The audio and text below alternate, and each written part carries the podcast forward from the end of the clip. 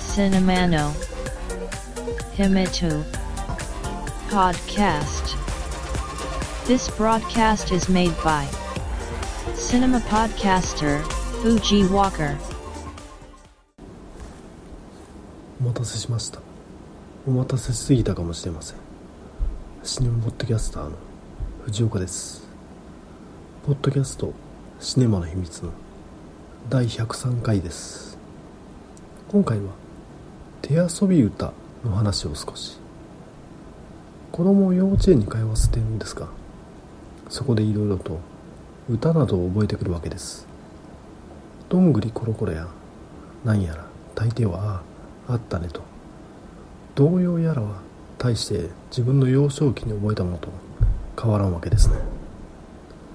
トントントンヒゲじいさん手を叩きましょうなどいわゆる手遊び歌ですよ。問題は一緒にやろうと娘が言ってくるわけですがえそれ何？知らんでと思う歌があったので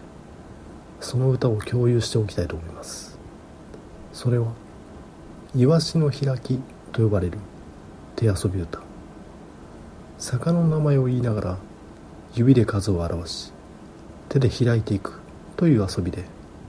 1はイワシ2はニシン3はサンマ4は鮭。5はなぜか。クジラ魚と魚の間のブリッジとして。ズンズンチャチャズンズンチャチャと入るわけです。なんだこれやと感じるわけですがこのブリッジ。ズンズンチャチャがやたら中毒性がありまして。気づいたら口ずさんでいる。という事態。仕事の合間に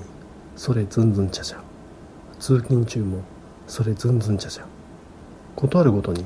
開いてしまうわけです。ぜひともこれイワシの開き。手遊び歌 YouTube なので検索してみてください。絶対耳に残ります。さあシネマの秘密第103回始めます。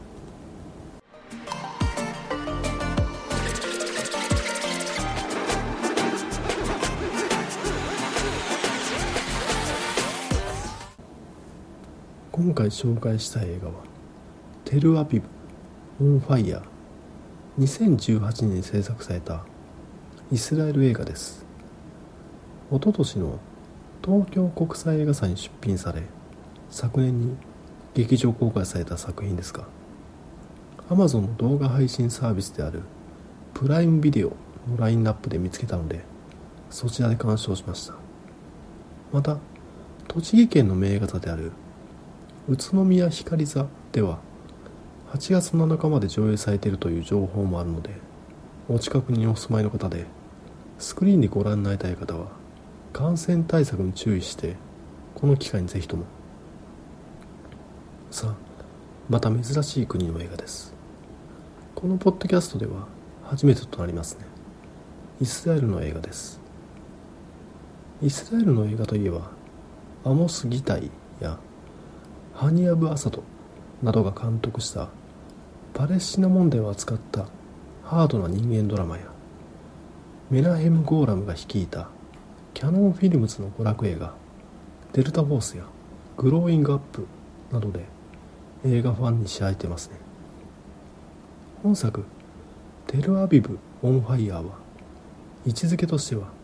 それらのハードな人間ドラマと娯楽映画の中間といった感じでしょうか。現実として重たくのしかかる。パレスチナの問題を娯楽作品コメディとして見事消化しており大変見やすくなっております。若い人たちに見てほしいと。一応その際に補助線としてパレスチナイスラエルの事情をある程度池上彰がテレビで語る程度には理解しておく必要があるんでしょうかさてその話をというと動画配信サービスである楽天 TV によるとこんな感じ。1960年代の第三次中東戦争前夜を舞台にした人気メロドラマ「テルアビブ・オン・ファイヤー」その制作現場でインターンとして働くパレスチナ人の青年サラム。撮影所へ通うため毎日イスラエルの検問所を通らなくてはならない。ある日妻がドラマの大ファンだという検問所の主任アッシーから脚本のアイデアをもらったサラムは制作現場でそのアイデアを認められて脚本家へと出世するがさあ映画の話に入る前にパレスチナイスラエルの事情を軽くおさらいしておきます。かつて中東パレスチナイスラエルの土地にはユダヤ人による国家古代イスラエルがありダビデなど優れた王族によって支配されていました。しかしローマ帝国が成立すると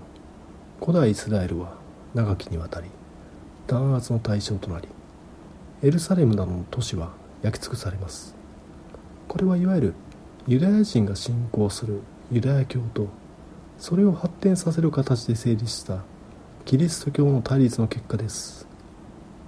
ユダヤ教の教義としてはあくまでも祈りによって救済されるのはユダヤ人のみと対象が限られているのに対してキリスト教は祈りによって誰もが救われるとあり民族関係なしに広めることが可能でした。そのキリスト教をローマ帝国は国の宗教として取り込みその汎用性誰でも救われるという脅威を持ってヨーロッパ各地へと帝国勢力を拡大。ユダヤ人はそれに追われるようにヨーロッパ各地へ離散ディアスポラしていくことになるわけです。そしてローマ帝国はかつての古代イスラエルのあった場所をペリシテ人の土地と定めパレスチナと名付けるわけです。それから約2000年の時が流れた19世紀末。近代フランスにおいてドリフィス事件というのが起きます。当時のフランスはドイツと対立しておりフランス軍に所属するドルフィス大尉がドイツ軍のスパイであると告発され終身刑を言い渡されたというものでドルフィス大尉はユダヤ系フランス人であったことからこの告発は反ユダヤ主義の陰謀論に基づいてなされたものであり冤罪であると。時のフランスを揺るがす論争が勃発。最終的にはドレフィス大尉は免責されるもの。この事件によりヨーロッパに蔓延する反ユダヤ的な雰囲気が可視化されてしまうわけです。この事件を精力的に取材を行ったジャーナリストでありユダヤ系オーストリア人であるテオドール・ヘルツルは反ユダヤ的な雰囲気を体感しユダヤ人による国家建設の必要性を確信します。シオニズム失われた祖国イスラエルを取り戻す運動を始めるわけです。この活動によりテオドール・ヘルツルは現代イスラエルの建国の父と称されています。しかしこのヘルツルとしてはユダヤ人国家はイスラエルの土地中東にあるべきという考えを持っておらずユダヤ人が安心して暮らせる場所ならどこでもいいと考えている。極めて現実的な人でもあったわけです。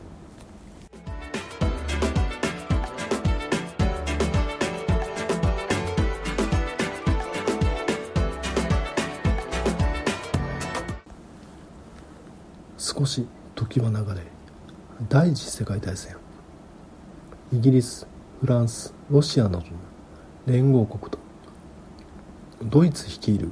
同盟国が対立した結果ヨーロッパ列強による世界を巻き込んだ戦いが勃発。新兵器と呼ばれる近代兵器の投入により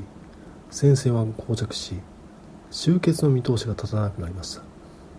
そのためイギリスドイツ互いに自国側へのアメリカ参戦を要請するようになるわけです。アメリカはヨーロッパの戦争に介入しないというスタンスいわゆるモン主義をとっていたため中立の立場だったわけです。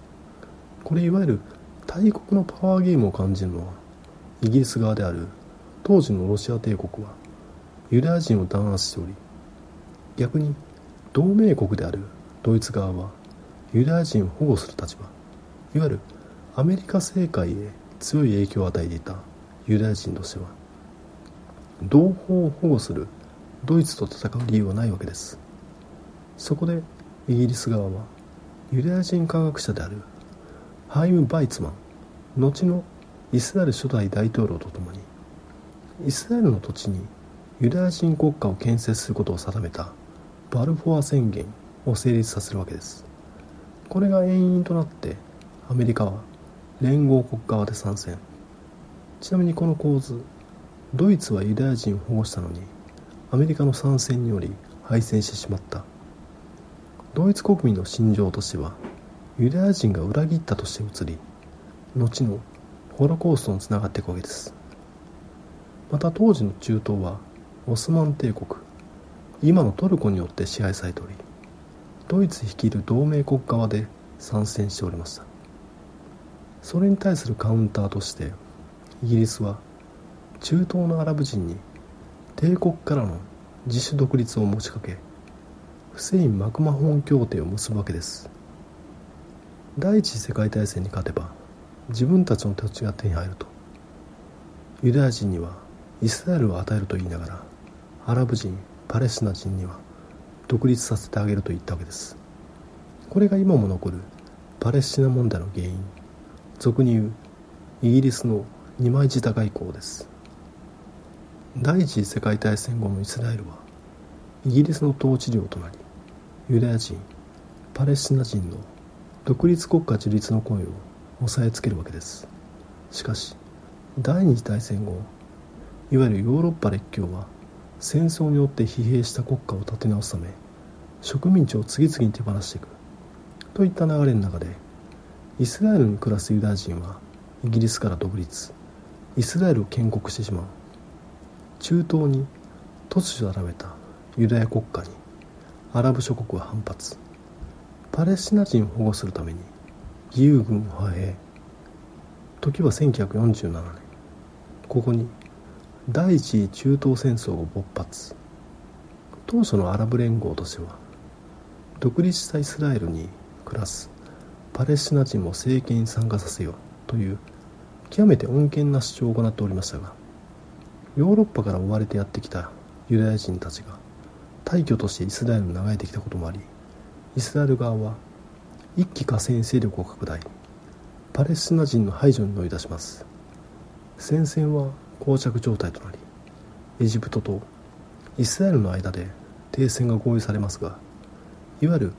ユダヤ教の聖地であるエルサレムはアラブ側の領地として残されてしまいこれが後の火種となります。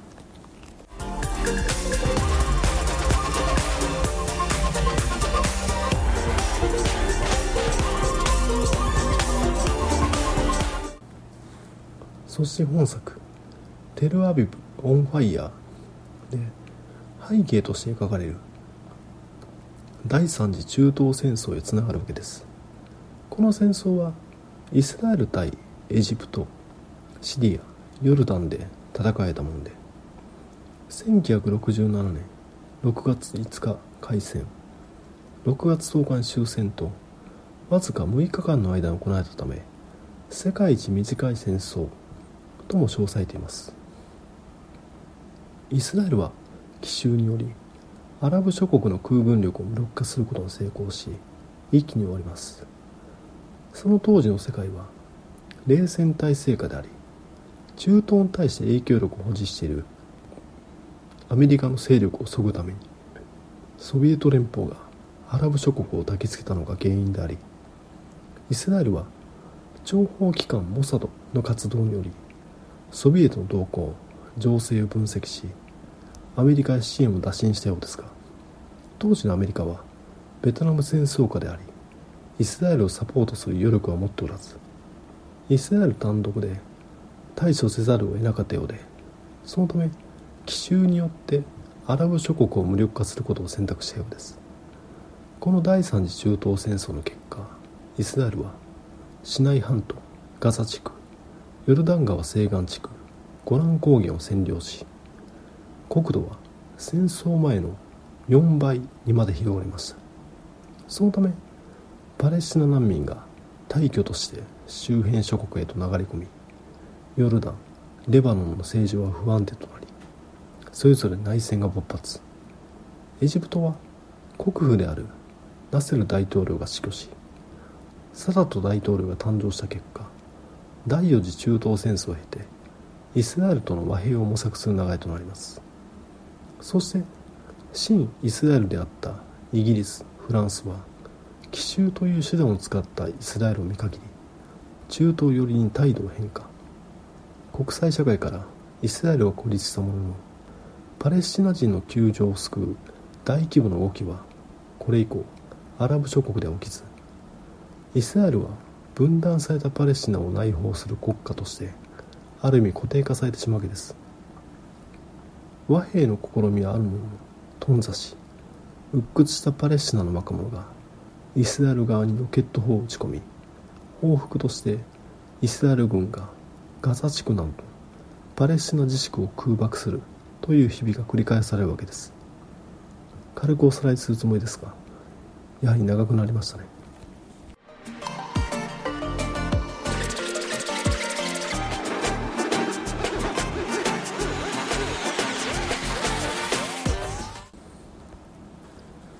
延々と対立を繰り返しているのに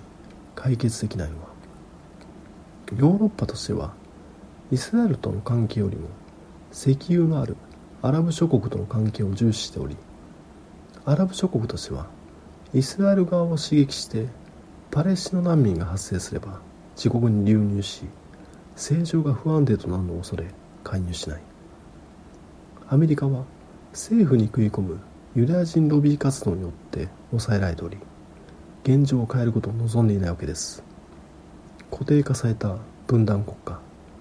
それが現状のイスラエルと言えます。さてでは本題に入りましょう。本作「テルアビブ・オン・ファイヤー」はタイトルがタイトルのだけに第三次中東戦争を描いた戦争映画だと思っていました。映画冒頭1967年の日付が出ます。女がホテルの一室で男に身分証を渡されターゲットの写真も渡されます。ターゲットはイスラエルの将軍だ。どうやらイスラエル軍は軍事行動を起こそうとしている。それを止めないと。女は新しい名前を与えられイスラエルの将軍に近づく。そこでタイトルがドン。テルアビブ。オンファイヤ女スパイものか？女暗殺者ものかと思いきや。どうやらこれは劇中劇で現代のパレスチナで放送されているドラマです。タイトルは「テルアビブ・オン・ファイヤー」本作はこのテルアビブ・オン・ファイヤーの制作現場に雇われた男の話。男はパレスチナ人だがヘブライ語が話せるため翻訳監修として現場に出入りしている。イスラエル側のキャラクターが話す言葉が間違っていたり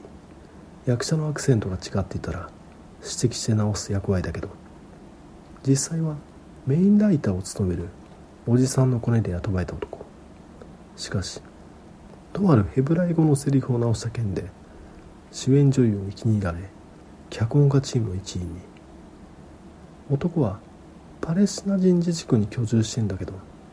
職場であるテレビ局はイスラエル側のテルアビブにある。そのため通勤の際イスラエル軍の検問所を通過しなければいけない。ある時ドラマ「テルアビブ・オン・ファイヤー」の資料を持っていたため検問所で捕まり司令官の取り調べを受けることになる。すると司令官は妻がドラマ「テルアビブ・オン・ファイヤー」の大ファンだという。男はパレスチナ人向けのドラマがイスラエル国内でも見られていることに驚く。そこで司令官は尋ねる。女スパイはターゲットである司令官と結婚する結末だろうと。男は脚本家チームに加わったばかりだから。当然最終回の展開なんて知らないけれど身の安全を優先してもちろん女スパイは司令官の結婚するのが結末さと言ってしまう。こうして男は検問所のトップに監視を受けながらパレスチナのメロドラマ「テルアビブ・オン・ファイヤー」の脚本作りに慢心してくなった。とはどことなく三谷幸喜が手掛けた映画「ラジオの時間」っぽさがありそういったものがお好きな方は絶対ハマる作品となっています。先の展開は読めないというか思った通りに転がっていかない。ボンクラ男が司令官に脚本家だと偽ったばかりに困難に直面していく。シチュエーションコメディかと思いきやそうはいかず。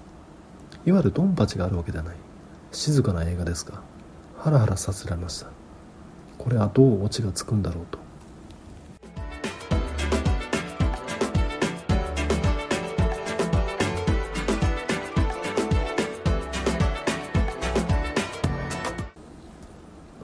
監督であるサメフ・ゾアビ本作が長編3作目であり普段はアメリカの大学コロンビア大学やニューヨーク大学などで映画制作について教える非常勤講師を務めているそうです。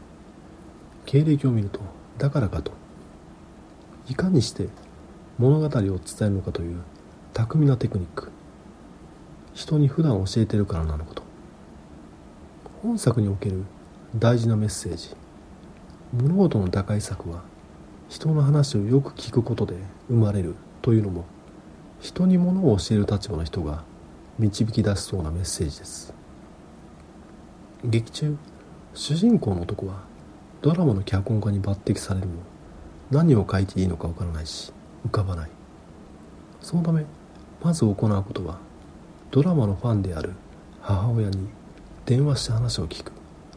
全然ダメじゃん。というギャグの場面ですが実はこの主人公の姿勢がとても大事なんだって分かってくる。イスラエルは国内に壁を築きパレスチナ人とユダヤ人を完全に分断しました。いわゆる分離壁と呼ばれるもので南アフリカのアパルトヘイトやかつてのナチスドイツのゲットーに例えられますが建設理由としてはテロリストの流入を防ぐというもので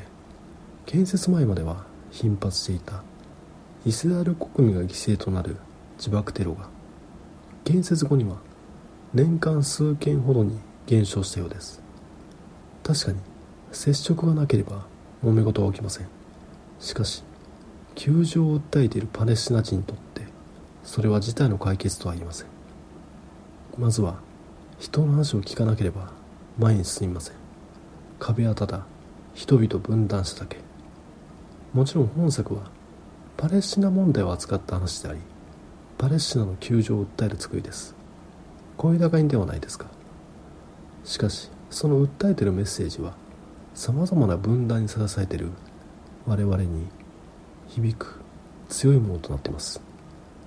例えば日本と韓国という国際関係でもそうですしアメリカで起きているブラック・ライブズ・マターも分断ですね。ウィズコロナと呼ばれ我々個人もまたソーシャルディスタンスという分断にさらされています。この事態に対してはまずは人の話をよく聞くことで解決の道筋が明らかとなるのではと本作を見て強く意識した次第です。今年一番と呼べる作品と出会ったなと感じます。本作おすすめです。というか一人でも多くの人に見てほしい。いわゆる政治的なメッセージ色の強い映画でもなく基本は巻き込まれ型コメディの作り物語を楽しんでかつパレスチナ問題パレスチナの人が分離壁をイスラエルをどう感じているのかを知ることのできる一作。そのため今回の配信分では約10分ほどかけて映画の感想よりも長くパレスチナ問題の背景について話させていただきました。改めて本作おすすめです Podcast. Shine mo no hi me too. Wo, ki e ter yo. To it ta ko e wo. Apple Podcasts no. Rave you ya. Twitter. To it ta. Social networking service day. Our get take ta di tally. Come so ya go e ken. Domata shi wo. Apple Podcasts. Sisabu arogu no commento. Tumblr. No mail form. Twitter. Account. At Cinemana Himitsu ni. Oyo se tada kiruto. Sai wari death. Omachi shiteg ali mas. こんな感じでテルアビブオンファイヤー紹介させていただいたんですがどうでしょう？仕事の現場に IT が活用されるのは当たり前となりましたがふとそこで言語感覚が違っていることを強く意識するわけです。いわゆる IT リテラシーの高い職種の方とかとやり取りをすると。彼らはサービス利用者顧客などを指してユーザーと表記したりします。自分の感覚としてはユーザーではなくユーザーと横棒をつけて伸ばして表記する方がしっくりくるわけです。アルファベットで表記すると USER と R がついているのでなおさらユーザーです。これ辞書を引くとユーザーユーザーと両方載っていたりします。ある時から外国語をカタカナで表記する際は言語の発音に近いもので表記するようになりましたね。シルベスター・スタローンはシルベスター・スタローンとベからウと濁点と小さい A ユマサーマンはウマサーマンとユからウへと変わりました。ユーザーかユーザーか。そこら辺の発音でのカタカナ表記のブレが関係してるんですかね。ちなみに iPhone の Apple などはユーザー表記です。言語である英語の発音に近いのはユーザーであるけど我々の共通理解としてはユーザーがしっくりくる。実際のところはこの表記のブレガイドラインにまとめられているようでテクニカルコミュニケーター協会のカタカナ表記ガイドラインそれによれば英単語の末尾が ER で終わるものは横棒をつけて伸ばし表記するとなっています。ガイドラインに沿えばユーザーではなくユーザーと伸ばし表記するのが正しいとなる。つまりアナウンサーの話す共通語としての日本語ではユーザー表記が正しくて IT 関連の人らの方言としてはユーザー表記が使われるという捉え方でいいのかなと。まあどちらでも OK なんでしょうが要は伝わればいいわけですから。ただ言語感覚が違うなと感じるだけで日々の暮らしの中で感じる些細な違和感の話でしたさあこれで今回の配信は終わりですが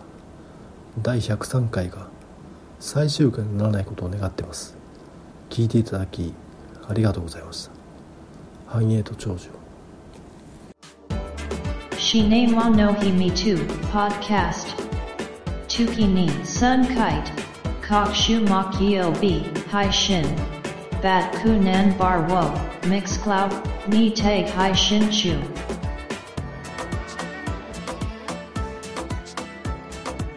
In to enjoy the next broadcast distribution.